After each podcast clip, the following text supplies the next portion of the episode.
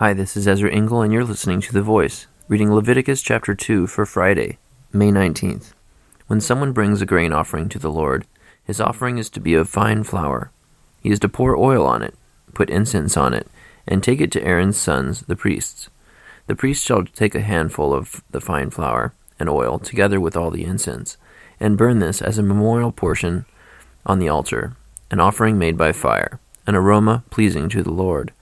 The rest of the grain offering belongs to Aaron and his sons. It is a most holy part of the offerings made to the Lord by fire. If you bring a grain offering baked in an oven, it is to consist of fine flour, cakes made without yeast, and mixed with oil, or wafers made without yeast and spread with oil. If your grain offering is prepared on a griddle, it is to be made of fine flour mixed with oil, and without yeast. Crumble it and pour oil on it it is a grain offering. If your grain offering is cooked in a pan, it is to be made of fine flour and oil. Bring the grain offering made of these things to the Lord. Present it to the priest, who shall take it to the altar.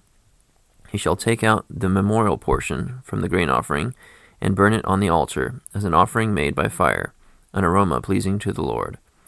The rest of the grain offering belongs to Aaron and his sons. It is a most holy part of the offerings made to the Lord by fire. Every grain offering you bring to the Lord must be made without yeast, for you are not to burn any yeast or honey in an offering made to the Lord by fire. You may bring them to the Lord as an offering of the first fruits, but they are not to be offered on the altar as a pleasing aroma. Season all your grain offerings with salt. Do not leave the salt of the covenant of your God out of your grain offerings.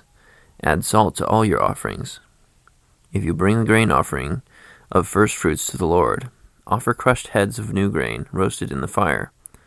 Put oil and incense on it. It is a grain offering. The priest shall burn the memorial portion of the crushed grain and the oil, together with all the incense, as an offering made to the Lord by fire. Leviticus chapter 2. So people are to offer grain to God uh, when it is a burnt offering in a very specific way, and there should not be any yeast or honey added but it is fine flour and oil and incense. And some of it is to be burned, and the rest is to be a portion belonging to Aaron and his sons, the priests. Thank you for listening to The Voice.